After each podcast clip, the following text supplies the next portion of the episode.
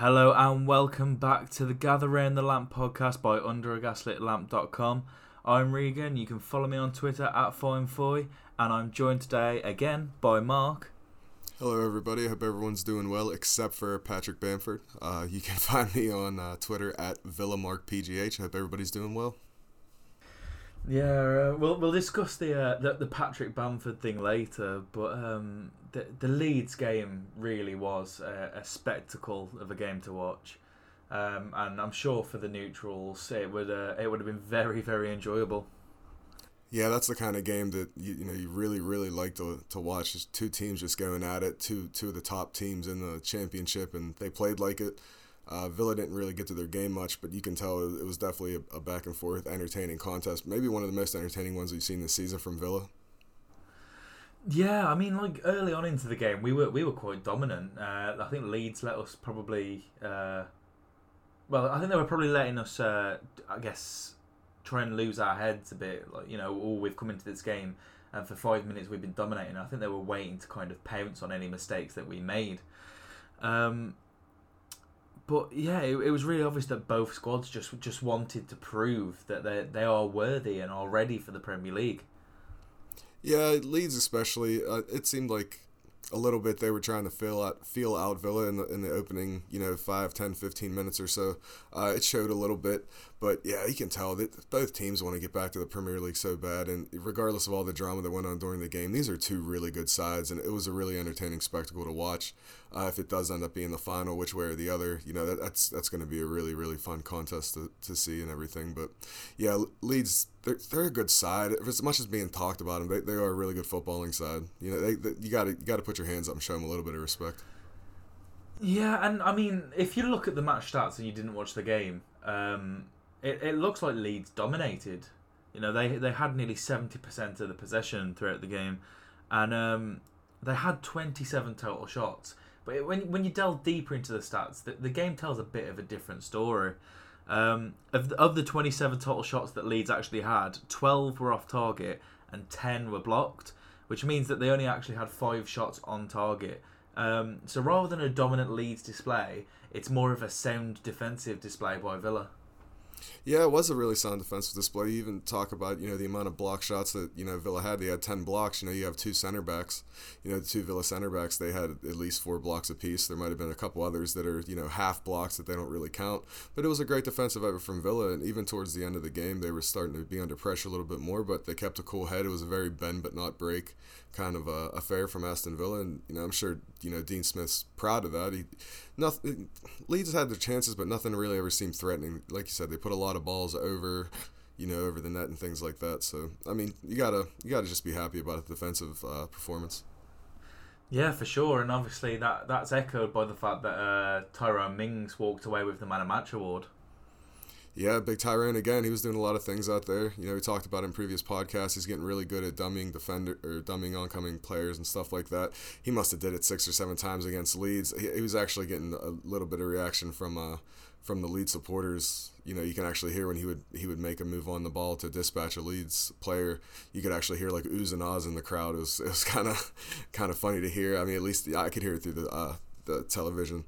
But uh, yeah, Mings again just being an absolute beast. He's he's he's loving it here. He's loving his role in the team. He's putting his heart on the line. He's putting his body on the line. It's, what a player. I, I think if anything, that's a symbol of, uh, of of how confident this side is. If Mings can go, um, to, you know, one of the most feared teams in this division, uh, you know, in their own in their own domain, and pull off stunts like that. Obviously, he's been doing it all all for the, the last six months. But if he if he can you know do that to to the likes of Leeds, it, it, you know it bodes well. Yeah, especially doing it at Elland Road too. You know, you're going away. Uh, Leeds is really, really good at home.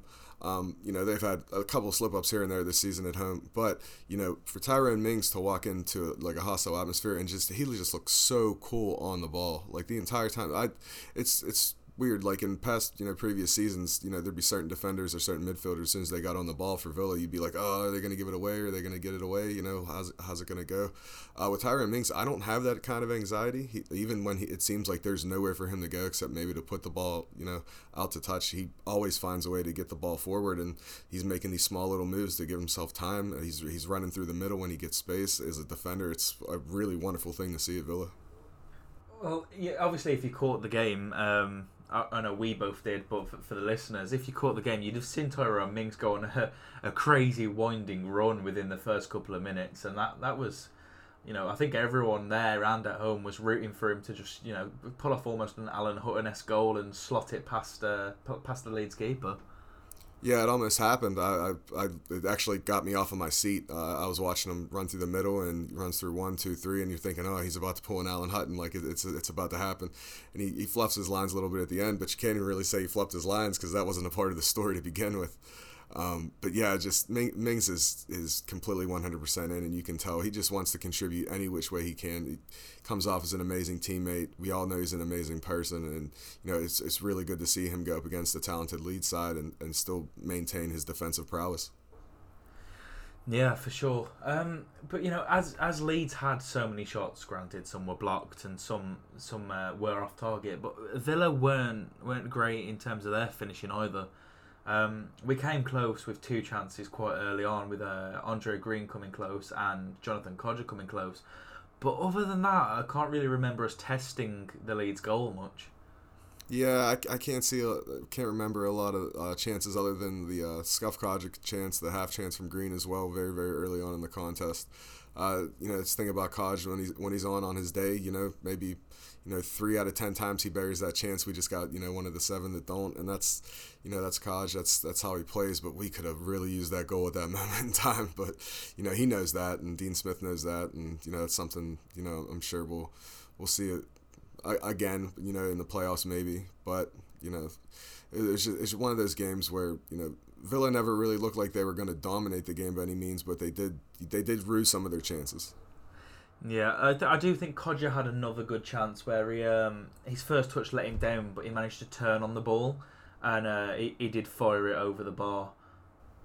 Yeah, he, yeah, he fired it right over, and I was just thinking myself like, oh, this could have he could have taken that entire crowd out of that game. You could have made Elland Road a, a, mortuary basically if he, he puts that in. They made a little bit of noise, but I mean, he, he could have definitely def- he, he could he that goal at that moment in time with what was going on in the game, with the two teams fighting as hard as they could, it could have changed the complete complexity of the whole game.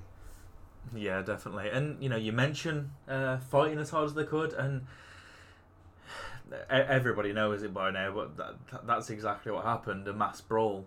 Um, all hell broke loose in around the 71st minute after uh, Kodjia went in for a tackle and then uh, clutched his leg. Uh, he was down on the floor, um, either was injured or feigning an injury. And uh, play continued on, and uh, Tyler Roberts uh, received the ball on the left hand side, and it looked like he was he was stopping the game. Obviously, Villa players were uh, calling for the game to stop, as uh, that, as it happened ten minutes or so before with Hourihane playing the ball out while they were attacking. Um, but Roberts, you know, puts his hands up, slows down, and plays uh, through Mateusz Klich, Um, who obviously cuts into the box, rounds Tuanzebe, and uh, shoots past Jed Steer. Yeah, I I haven't seen uh, I haven't seen much of anything like that. Um, in a, in a long time, at least, you know, in, in the realm of football. And again, there's there's a lot that's been said about it, but it's just you gotta say something about sportsmanship, and, and we all know the finality of what happens out of the situation. But like, if you rewatch it, like Klich actually puts his hands up like he actually like almost signals it's almost like a thumbs up kind of thing of like yeah i'm i'm, I'm gonna put the ball out to touch you, you can't be doing that like this is this is the big game in the championship end of the season. And he knows it. And Dean Smith said, you know, afterwards that Klich apologized to him and he knows he shouldn't have done that. But if you know you shouldn't have done that, then don't do it. It's what being an adult's about, an adult is about. Like you just you can't do things like that. It was absolutely shocking. And again, all the superlatives have been said. It's disgusting. There's no place in the game for it, and it's hard to argue about that. It's really hard to argue about that. Yeah, I mean the, the, the live commentary was there saying, "Oh, this is you know this is disgusting. This is morally kind of abject." Um, so the commentators uh, like straight away agreed with it, and they were said basically it was a, it was either quite disrespectful or quite I don't know just like morally corrupt, I guess.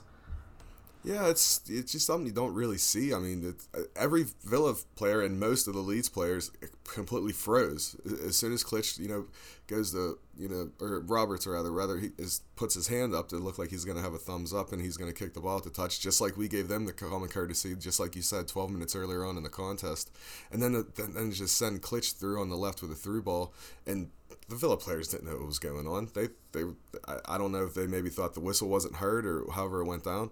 And you know, there's all the things about you know you got to play to the whistle or you don't have to play to the whistle or how how it goes. But it's it's just like you said, it was just a morally bankrupt happening by the Leeds players to even think that that was acceptable in, in the modern game of football. Like you, you just can't be doing things like that. And it, they have a reputation anyway. Leeds has a little bit of reputation for being dirty. Like that's not going to you know cleanse your reputation, but it seems like they revel in that more than they oppose it. Yeah, there's like. I think yeah, they definitely do do revel in it. You know, it's it's one of those things where they're known for being a certain kind of way and they're going to live up to that name. Um, but you know, Klich scores and starts celebrating, and the, the first person there is uh, Cork boy Conor Hourihane, and that always seems to be the case. He's always the first one to get involved. I don't know whether he likes a scrap or he's just very, very passionate about Aston Villa. But you know, he uh, he grabs hold of Klich and he basically asks him, "What the hell's going on? Why have you done that?" Um, and obviously at this point, uh, everything kicks off. Neil Taylor rushes over. I've never seen Neil Taylor look so angry in my life, other than when he threw uh, the uh, Grealish attacker's hat across the pitch towards him.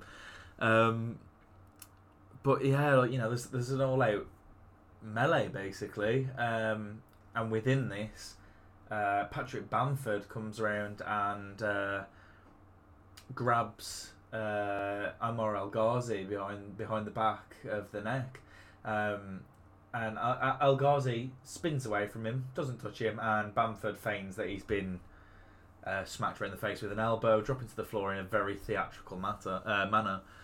And, you know, after all of this happening, uh, we see El Ghazi red carded, which at the time is detrimental towards our uh, hopes of reaching the playoff final. Um, and then, you know, just just before the booking, you see uh, Bamford uh, throwing Hourihane to the ground. You know, you know, Bamford's not painted himself in a in a great light here.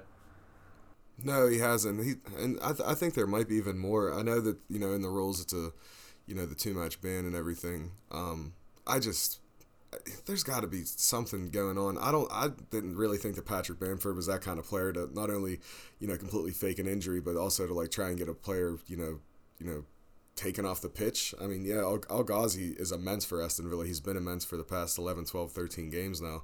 Uh, if he would have missed out, if that red, you know, hasn't been rescinded, that's that was going to be absolute chaos. And like, there are players that can fill in for El Ghazi, but with the form he's been in recently, you can't say that that would be an easy fix for Dean Smith and his coaching staff.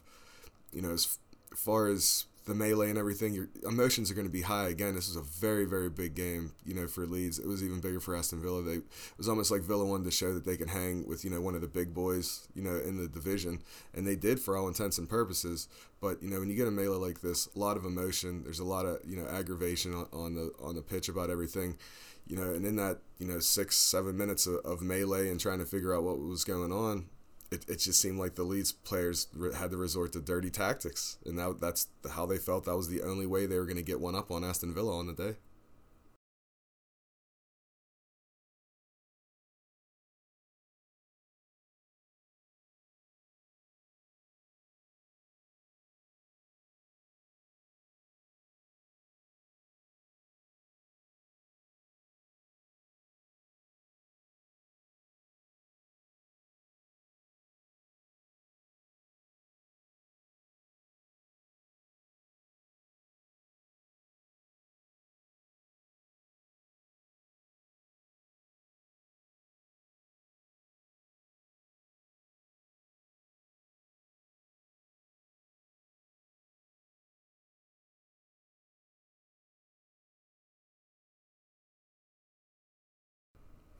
Yeah, he, he was very passionate about want, wanting to you know, give the goal, and I, will I'll give it to him. And till the day I die, that's one of the classiest things I've ever seen in a competitive game of sport, no matter what sport it is, he's got my respect in, until you know the day I die. Honestly, he really does. It, it, I know it's getting talked a lot, which way or the other. You know, there's al- always you know three sides to to a problem like this. You know, the truth, what's perceived, and what actually happened.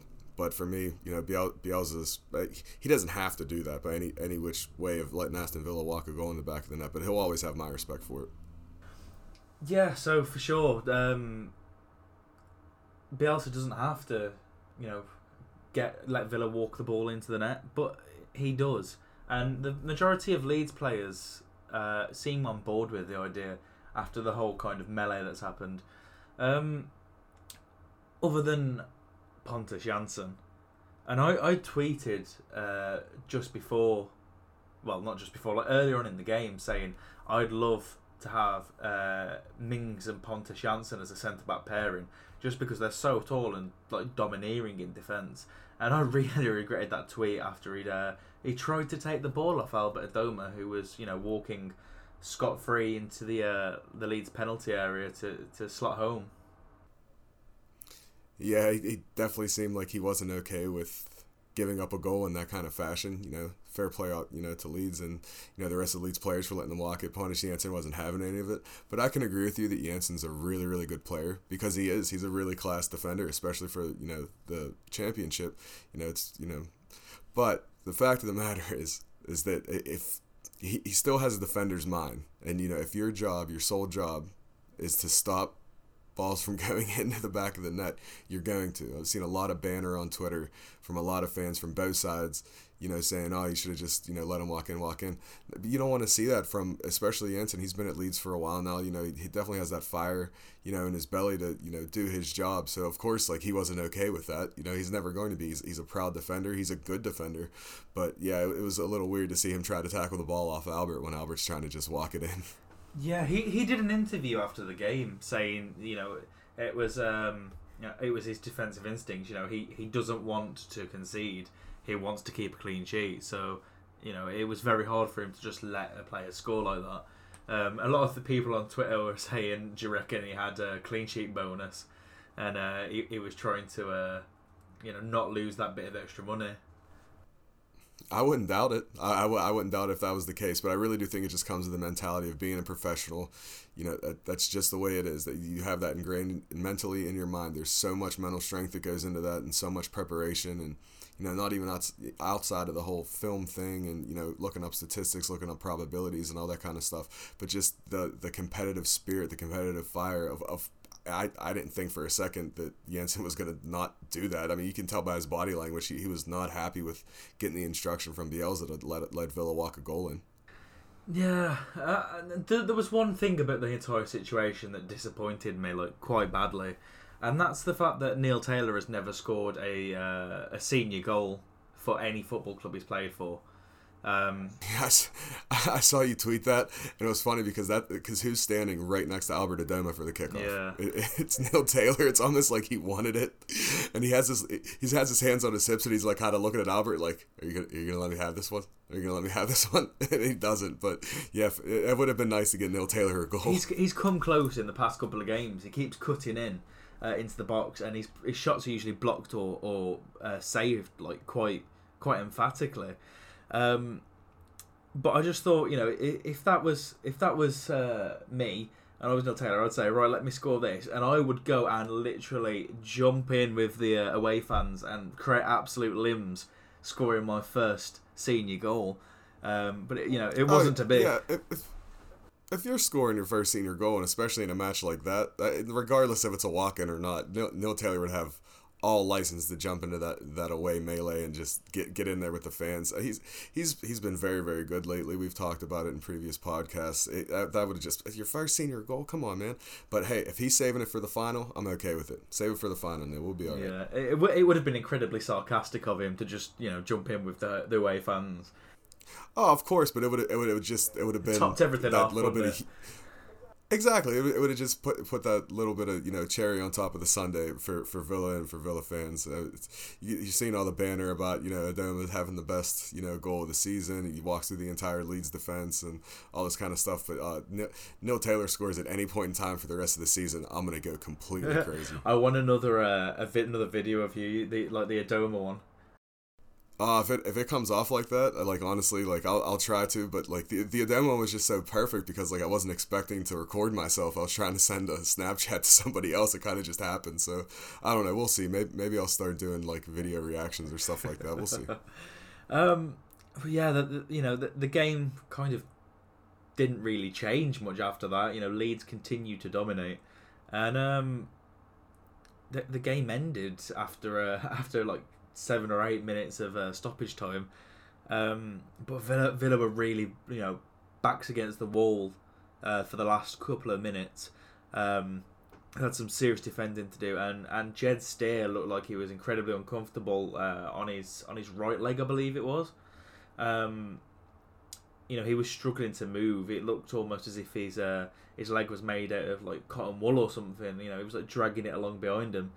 Um, but he, he got up to make a incredible save from a, a Hernandez shot, I think it was. Yeah, it was from Pablo Hernandez, and you can tell, like leading up to that, Jed Steer was not in a good place. Some, something happened with his ankle.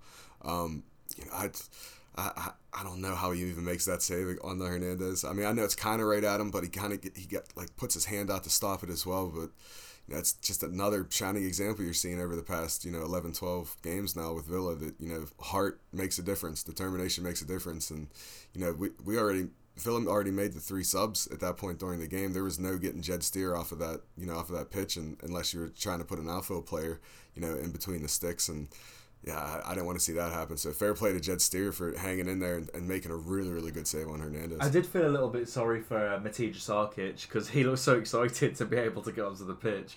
But uh, oh, he wanted on that pitch so bad, but you can actually see it on his face when he realizes that all three subs have already been made. Yeah, like he, he almost like stands up to like go warm up, and then like he's looking, he's like you can see the moment it hits him, and he sits back down. He he, he did want to go on the pitch. Though. He was ready to go. It's good to see from a youngster at Villa yeah. that you know even though it's on the bench and you know things like that, but it's good to see that like he he's ready to step up if he needed to be called upon. I've got two questions for you. If Jed had if Jed had to come off, which outfield player would you have put in?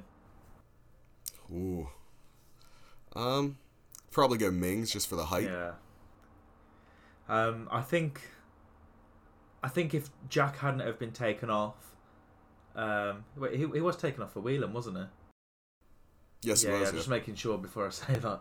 Uh, if Jack wasn't taken off, I'd have put Jack in because I'm sure uh, in one of the YouTube videos they've done before, someone said which outfield player would make the best keeper, and everyone said Jack because he's got reflexes like a cat, apparently.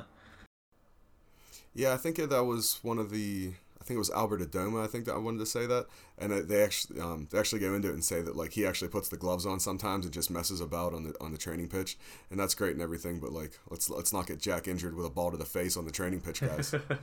but no, I think I think with the players that were available on the pitch, I, I would have to agree with you, and I'd probably have said uh, Mings just for the height. Yeah, the height, the athletic ability. I mean, he's he's built like he's he's very he's a very athletic man, very muscular. You know, he's tall. Um, we've seen him; he can, he can jump in the air the whole nine. So I, I would definitely, obviously, still be nervous about it. But if I had to pick of anybody, it would definitely be Mings. Um, my second question is, with the fact that Sarkic is uh, has, has remained on the bench, even though Kalinic is uh, back available for selection. Do you reckon Sarkic is going to start on the on Sunday against Norwich, or do you reckon, you know, do you reckon Steer will play? What, what do you think will happen? It wouldn't surprise me. Um, Dean Smith said that that Steer and Kodjia are going to be okay with their injuries uh, going into the playoffs. He did, he kind of alluded to the fact if either of them would be available for the Norwich game. Uh, I wouldn't be upset to see Sarkic in the net. Uh, I I think he's a. I've watched him play a couple times in you know seasons past. Uh, you know while he's with Villa for the uh, under 23s and under 18s, he can he definitely plays a very agile goalkeeper. Um, I, I don't see why not, but you know that really all depends on Steer's fitness or you know Dino's going to have to have a big, big decision on what his team selection is going to be, and he has to stay within the rules of, uh, you know, squad rotation. There's rules now. You can't just sub off 11 players. You know, people know that, but some people still are like, oh, just throw the kids on, throw the kids on. Well, you can't do that. Like, you just, you're not allowed. Uh, I'm not even sure what the penalty is for it, but they definitely monitor that kind of thing. Yeah, for sure. I think, I think obviously McGinn has to be rested just because of the uh, the the discipline uh, rules. You know, if he gets another yellow card, he will be banned for the playoffs.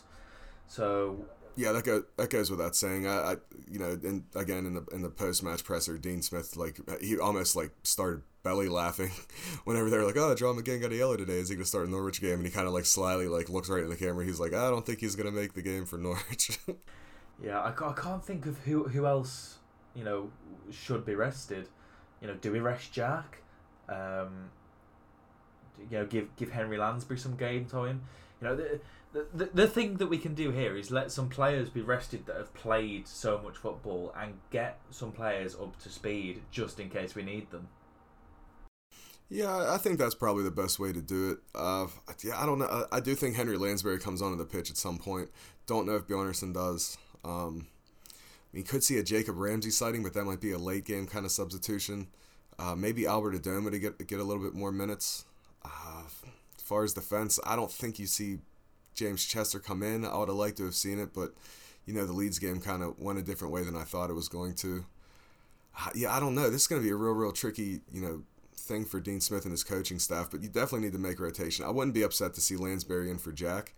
Uh, Dean Smith has said on multiple occasions that he sees Lansbury as being one of those forward type thinking players, and we didn't really get to see much of that from Lansbury uh, under Steve Bruce. So I, am hoping Dean Smith might, you know, look at him to to do that kind of thing in Jack's absence, or to just arrest Jack.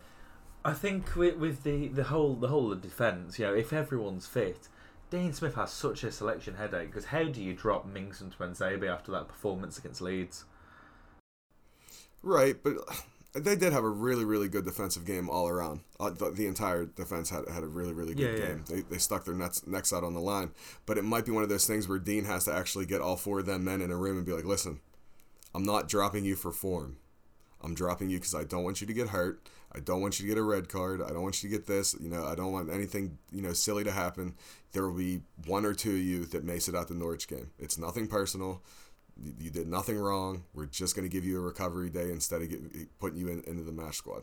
And not, not, that's not to say they won't be on the bench, but that could be something that Dean Smith does. It, it, it wouldn't be as harsh as just a drop, but it, it at this time of the year, coaches do like to go to their players and let them know whenever they're going to be rested. And but you have to. You, it's the same thing though. Like, does that break up the chemistry? It, it's it's a big ask. The, the, the entire situation and making the decision is a big ask. Yeah, definitely. And you know, I don't think anyone envies him in in making that decision. Um, but let, us move on to today's news. Um, today, Bamford has been charged with successful deception of a match official. Uh, Anwar El Ghazi's red card has been rescinded, um, and both Villa and Leeds are being charged with not being able to control their players after the Klich goal. Um, I believe that's a twenty thousand pound fine. I don't even think that that's enough. I know I'm, I'm just I'm just kidding, but no, the Bamford thing we knew that was going to be overturned. Uh, he doesn't make any contact with El Ghazi when El Ghazi swings his arms around, and I even think if he did, that they would rescind the red card. Probably could have been a yellow if he accidentally you know just hit, you know brushes up against his head, and he didn't even do that. Um, yeah, the Bamford thing, I, I just think that's obvious. I don't think the FA was ever going to let him get away with, you know, making a, a, a, key player for, for Villa sit out for, I guess that would be all the way to the playoff final, I think. It would have been three games.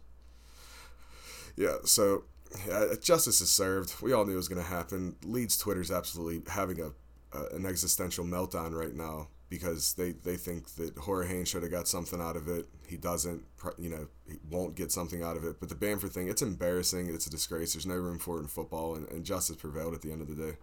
Yeah, and you know, uh, Anwar tweeted after the game saying that he, he believed that justice would prevail, and it did. Yeah, and, and he knows. He knew he didn't do anything wrong. Anwar El Ghazi doesn't seem like that kind of guy that's just going to go out there and maliciously hurt somebody, even if it was an accident of just trying to get somebody off of your back in, in a scrum type of melee. He doesn't seem like he, he's he's that kind of guy. He shows a lot of fire and a lot of determination on the pitch sometimes, especially when he, he loses a ball. He tracks back really fast. You can tell tell by his body language he cares, but he's not. I, I would never rate him as one of the types of players to go out there intentionally trying to hurt somebody, even in the dramatics of what we saw at Villa against Leeds. No, I wouldn't either. To be fair, but let, us let's, let's move away from the uh, from from the uh, I can't even think what to call it anymore. The the drama, shall we say? Right, the drama, um, the theatrical drama. let's move away from the drama of the game and, and look at Villa's performance a bit deeper. D- does our performance worry you at all? Villa only had thirty one percent possession against Leeds. Uh, we had 13 shots, which you know isn't bad, but only four of them were on target, and we, we missed so many chances. Um, you, you know, if, if we do end up playing Leeds uh, over over two legs, or uh, the final, you know, it's obviously it's worse if it's two legs. We can't have 31% possession over two legs. Like we just can't. It, it's not sustainable for the game, and you know we need to improve in that area. I think it probably would if we were, you know, in the game at Villa Park if we do play them over two legs. But you know that that needs to be improved on. Yeah, it definitely needs to be improved. And you know, to answer your question, is the performance against Leeds worrying at all? For me, it's a very very slight amount of worry, only for the fact that we were coming up against another really really good team, and we kind of let them get to their their game. Now, Villa's proven they can do that with multiple different teams over this last 11, 12 games now. But against Leeds, I don't really think that's what that's how you want to play that. That's just my opinion. I'm, I'm, I'm not a professional coach by any means, but you can tell that, you know, Villa came out on the front foot in the first 15, 20, and Leeds kind of turned it up trying to, you know, play their game. You know, like you said, Villa only had 31% of the ball for the entire 97 minutes of the game. That's not good enough. I'm sure Dean Smith knows that's not good enough. Even the casual fan would say that, you know, Villa got pretty much I guess, dominated through possession in the latter stages of the game. 13 shots. That, that's a, you know a little. It's it's average. It's it's it's a little bang average, especially you know for Villa. There are games that we shoot a little bit higher than that, but the only four are on target. We can't be having that. We have to have a much larger percentage of the shots that are going toward the net actually hit the net. You know, test the keeper a little bit. They didn't really get to do that much against Leeds. Uh, Dean Smith said it. You know, again in the post match presser that it was a bend but uh, don't break kind of game and he, he wasn't kidding. I mean, the defense played really, really well. They did their job immaculately well, but you have to, you know, that defense has to be getting repaid with goals, and and possession leads to goals. If they're not getting possession, they're not getting goals, and that, that's not good enough for Aston Villa. Something that I've I've just thought of that I find quite interesting. Um, Dean Smith played as a defender. John Terry played as a defender. I'm not sure about Richard O'Kelly, but he was more than likely a defender. And then we've got Neil Cutler, who's a goalkeeping coach. There are four main men on, on the touchline. Um, so does that surprise you that we we've conceded the least amount of goals in the championship um, it, during our unbeaten run? Because it, it shouldn't what should surprise you is that we're playing such attacking football with these defense, like these experienced defenders, basically, um, and the, the, you know we've we've also scored the most amount of goals on, in this unbeaten run. Yeah, I think that it's definitely something to be said about the coaching staff being so defensive minded. I don't really think that I, it's not a bad thing to have them in defensive coaches, but I think it's more to the fact of just preparing these players, especially you know the defense, preparing them for all kinds of different situations that might be thrown at them. Like yeah, they're not the most experienced lot in the world, minus maybe El and I guess Neil Taylor a little bit too. But you know, just as a team, just having the you know knowing the defensive shape, knowing when to push up, when to come back, knowing what to do when you concede a goal. Like Villa haven't looked terrible conceding goals in the past twelve games. Like they they were had a little bit of a bad trend there for a while, letting up an early goal, but the determination was still there it, was almost within the next 15, 10, 15 minutes after conceding, Villa, you know, goes down and scores a goal on the other end, you know, for themselves. You know, that's that's a sign of a great defensive team. And you can say that, you know, with all those defensive coaches, that maybe defense is looked at first and foremost without being boring. You know, it's not like a Tony Pulis kind of, you know, thing where it's a grind out, you know, defense absolutely 100% first thing. But I think that the, the, the way for Dean Smith to play the football that he wants at Aston Villa, the defense has to be sorted and it has to be finite basically to where it's it, you're very sharp in all phases of, of the game in every which way of the pitch. Uh, I don't think it's a bad thing whatsoever. I, like you said, we're very offensive, but our defense is really, really good too. it's hard to see teams breaking us down some of the time, but um, yeah, it's it's definitely got to be you know to JT and Dean Smith and the rest of the coaches. Yeah, I mean, like, but I think every like everyone defends as a unit as well. We attack as a unit and we defend as a unit, and that's something that I really like seeing from Aston Villa. Um, something that I'd like to point out is uh, there was a point in the game, I think it happened once or twice, when uh, Tuanzebe uh, rushed forward uh, very Mings-esque as he did earlier in the game. Um, and he rushed forward and almost made it into the opposition box uh, before he was dispossessed. And, you know, he's just sprinted down the pitch. He, he's knackered. So Jonathan Kodjia uh, sprints and basically gets into Tuanzebe's position and that that's something that's so key that you know he's not obviously you don't really expect it from Kodjia. You expect him to kind of you know, be like huffing and puffing that he hasn't had a pass or something. But you know he, he was he was running back to make sure that we had the defensive cover that we needed. Yeah, and that's that's the whole team effort that you know the the just the feeling in the camp right now. You know, it's it's got to be. It takes a village, you know, to to get promoted out of the championship, and you need you know even small little subtle plays like that, like Jonathan Kodjia running the complete opposite way, the opposite pattern of play, you know, to get back on defense because Tuanzebe's making this long, winding, you know, mazy run, and it you know, I don't think you see that from Jonathan Kodjia if Steve Bruce is still at the helm. I, I think he's just, you know, we're going to put you on your island and that's where you're going to be. And, you know, we'll send lifeboats to you when we need to. You know, for him to run back like that, that, that showed that that's, that's coaching and that's tactical awareness it, through, you know, Dean Smith, you know, John Terry, whoever, you know, that's, that, that that's just the mindset. That's a champion's mindset. That's a, we have a goal. We want to go and, and, um, you know, as a team, as a collective, we, we want to see it through.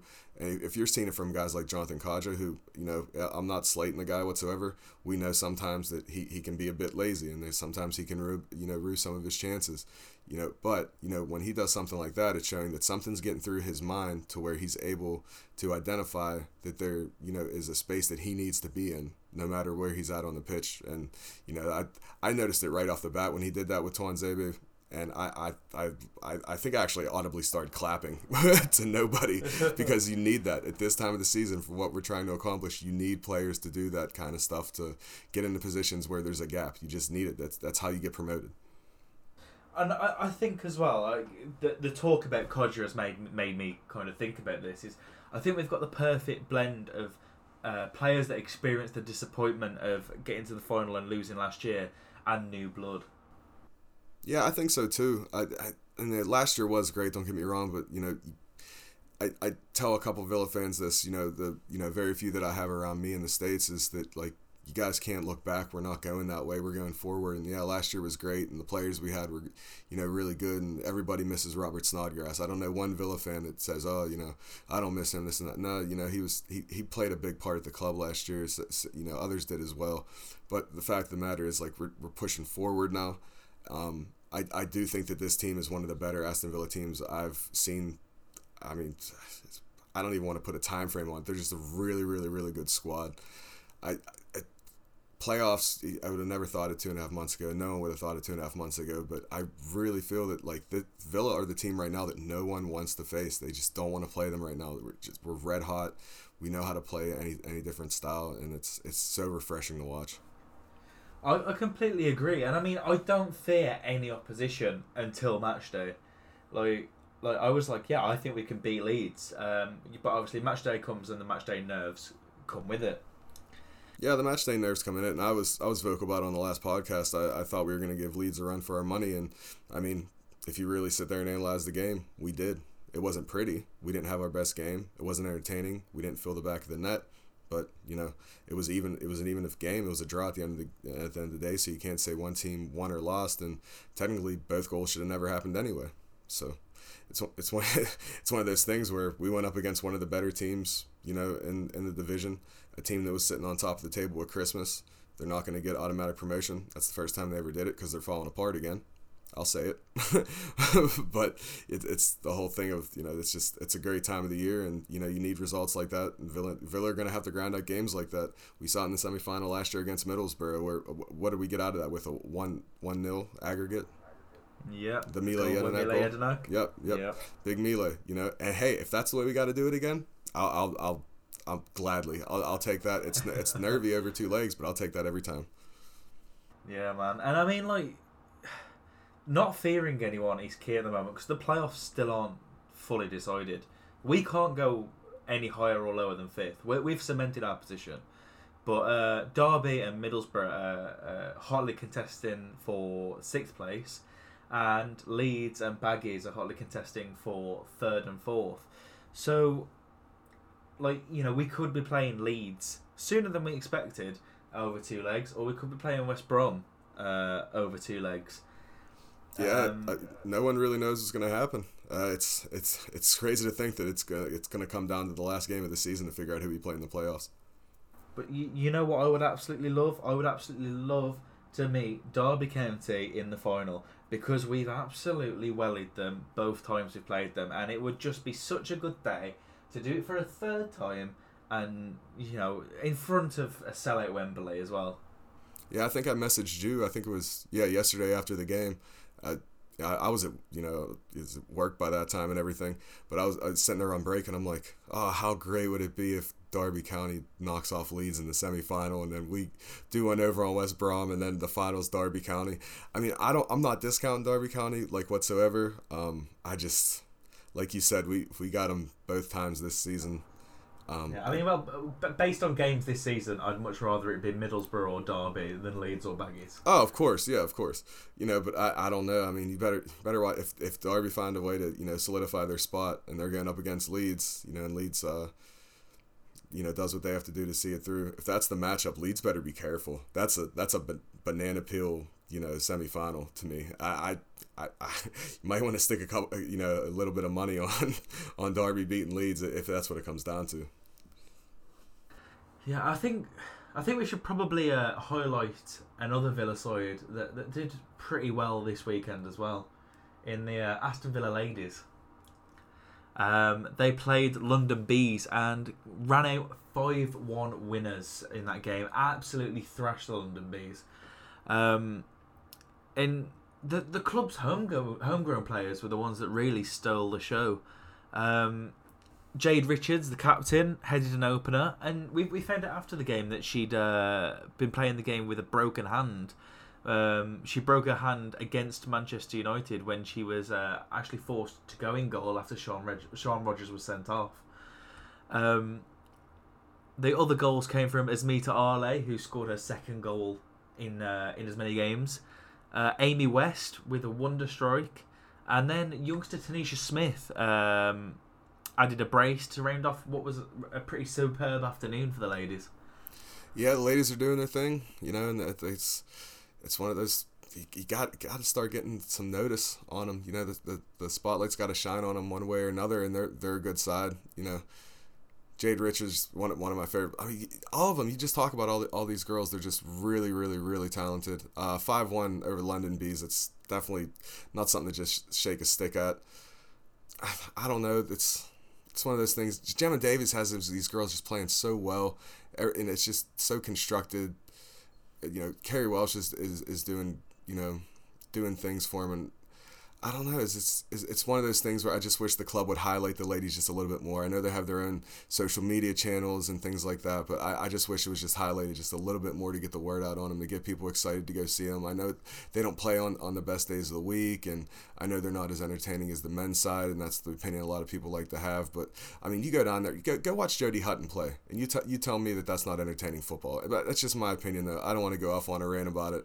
I, you know, I've said it on previous podcasts. I'm, I'm a big back backer of women's football football. I have multiple friends of mine that play it here over in the States on a collegiate level. I see how much hard work they put in. I see how much it means to them, not only as, as athletes, but, but as human beings. It's a beautiful thing. I, I just wish that the Villa ladies would have just a little bit more spotlight shown on them. And, you know, us at Under a Gaslit Lamp, we try to do that as much as possible. But, you know, we're only, we're only one, one blog. We try so very hard to, you know, shine a little bit of spotlight on these ladies. And we, we do love them. I mean, as well, the, the the ladies are doing something that Villa might be forced to do should they not go up, and that's really make use of their homegrown talent. Um, all five of the Villa goals against the London Bees were scored from players who've come through the ladies' regional talent club, um, and seven of the fourteen players used were all from Villa themselves. You know, they were they were homegrown. Um, so that's that's something that's really quite pleasing, and it, it shows that it can be done. Um, and you know, Villa Villa are very close to securing them play securing themselves a place in the top six this season, which, considering how uh, poor their start to the season was, would be absolutely amazing.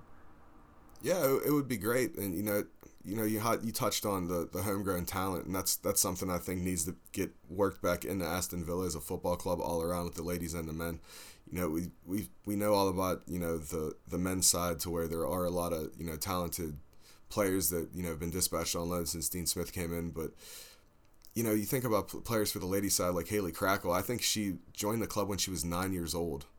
You know, so like she's she's been doing this a long time, and you know, her journey from from that to now that it's amazing and it's something to see. I don't think that stories like that get touched enough in, in the ladies side, but yeah, this this team definitely has something special, and, and you know, that here's hoping they go up in, in one way or another. You know, it's still have the whole thing of, of, you know Villa not being a professional side, and that that plays against them. But I really do think that's going to change here in the next couple seasons. We just have too much talent. We can't let them go, you know, off for one reason or another.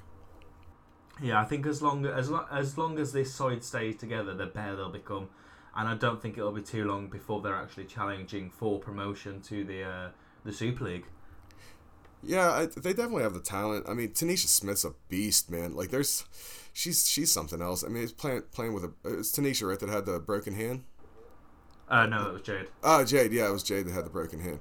Um, but yeah, Tanisha T. Smith's just massive. You know, Jade Smith, Sienna Rogers, all of them. They're just they're talented girls. I just I urge anybody listening just start paying attention to them you know, just start, you know, follow the Aston Villa ladies' social medias on everything and, start following them and, and, you know, recognizing these players for, for what they're doing because they are a talented lot. Yeah, and I mean, highlighting further homegrown talent, um, the, the under 23s have uh, made it to their playoffs uh, for the second year running, uh, just like the senior squad. And they'll be facing off against, uh, I believe it's Southampton, this Friday. Um, so they'll be hoping that you know uh, history doesn't repeat itself as uh, both the under 23s and senior squad made it to their respective playoff finals and both lost last season. Yeah, they're playing Southampton. I believe that's a I think it's May 3rd, 7 p.m. Uh, England local kickoff. Uh, yeah, it'd be great for the U23s to do it, especially with the you know how, how things ended uh, last season for them, and it'd be, it'd be a it'd be a great way. I believe they beat Reading five five one or no they leapfrog Reading uh, five one home victory over Sunderland. But yeah, it's, it's, there's there's so much going on in Aston Villa right now. It's almost hard to keep up with. But you know, it's all it's all seeming like it's positive, and it, it became positive. You know, very very quickly. It seems like you know with the amount of youth that's coming through the team, and even you know even with the ladies side, it, it's really refreshing to see. And I, I do believe it's my you know just my personal opinion that that's what Villa has to get back to. Uh, it doesn't always work out for clubs when they try to do that, when they try to you know foster through homegrown talent. But you know that that could be something you know a little unique to Villa to be able to you know prepare talent. We have these amazing training grounds and things like that, and you know long may it last. And I think that's probably the best place to end this podcast. I think we, you know, we've highlighted the Leeds game, we've highlighted today's news of uh, Bamford's ban and El Ghazi's rescindment. Um, and we've discussed the ladies and the under 23s who are also doing so, so well. So if you've enjoyed this podcast, uh, please subscribe. Please give us a like, a review. You know, you know everything that everyone else usually asks for. We'd like that too. Uh, follow us on Twitter at Villa Lamp, uh, Facebook forward slash Under a Gaslit Lamp, and Instagram at Under a Gaslit Lamp. Thanks for listening, guys, and we'll see you again next week.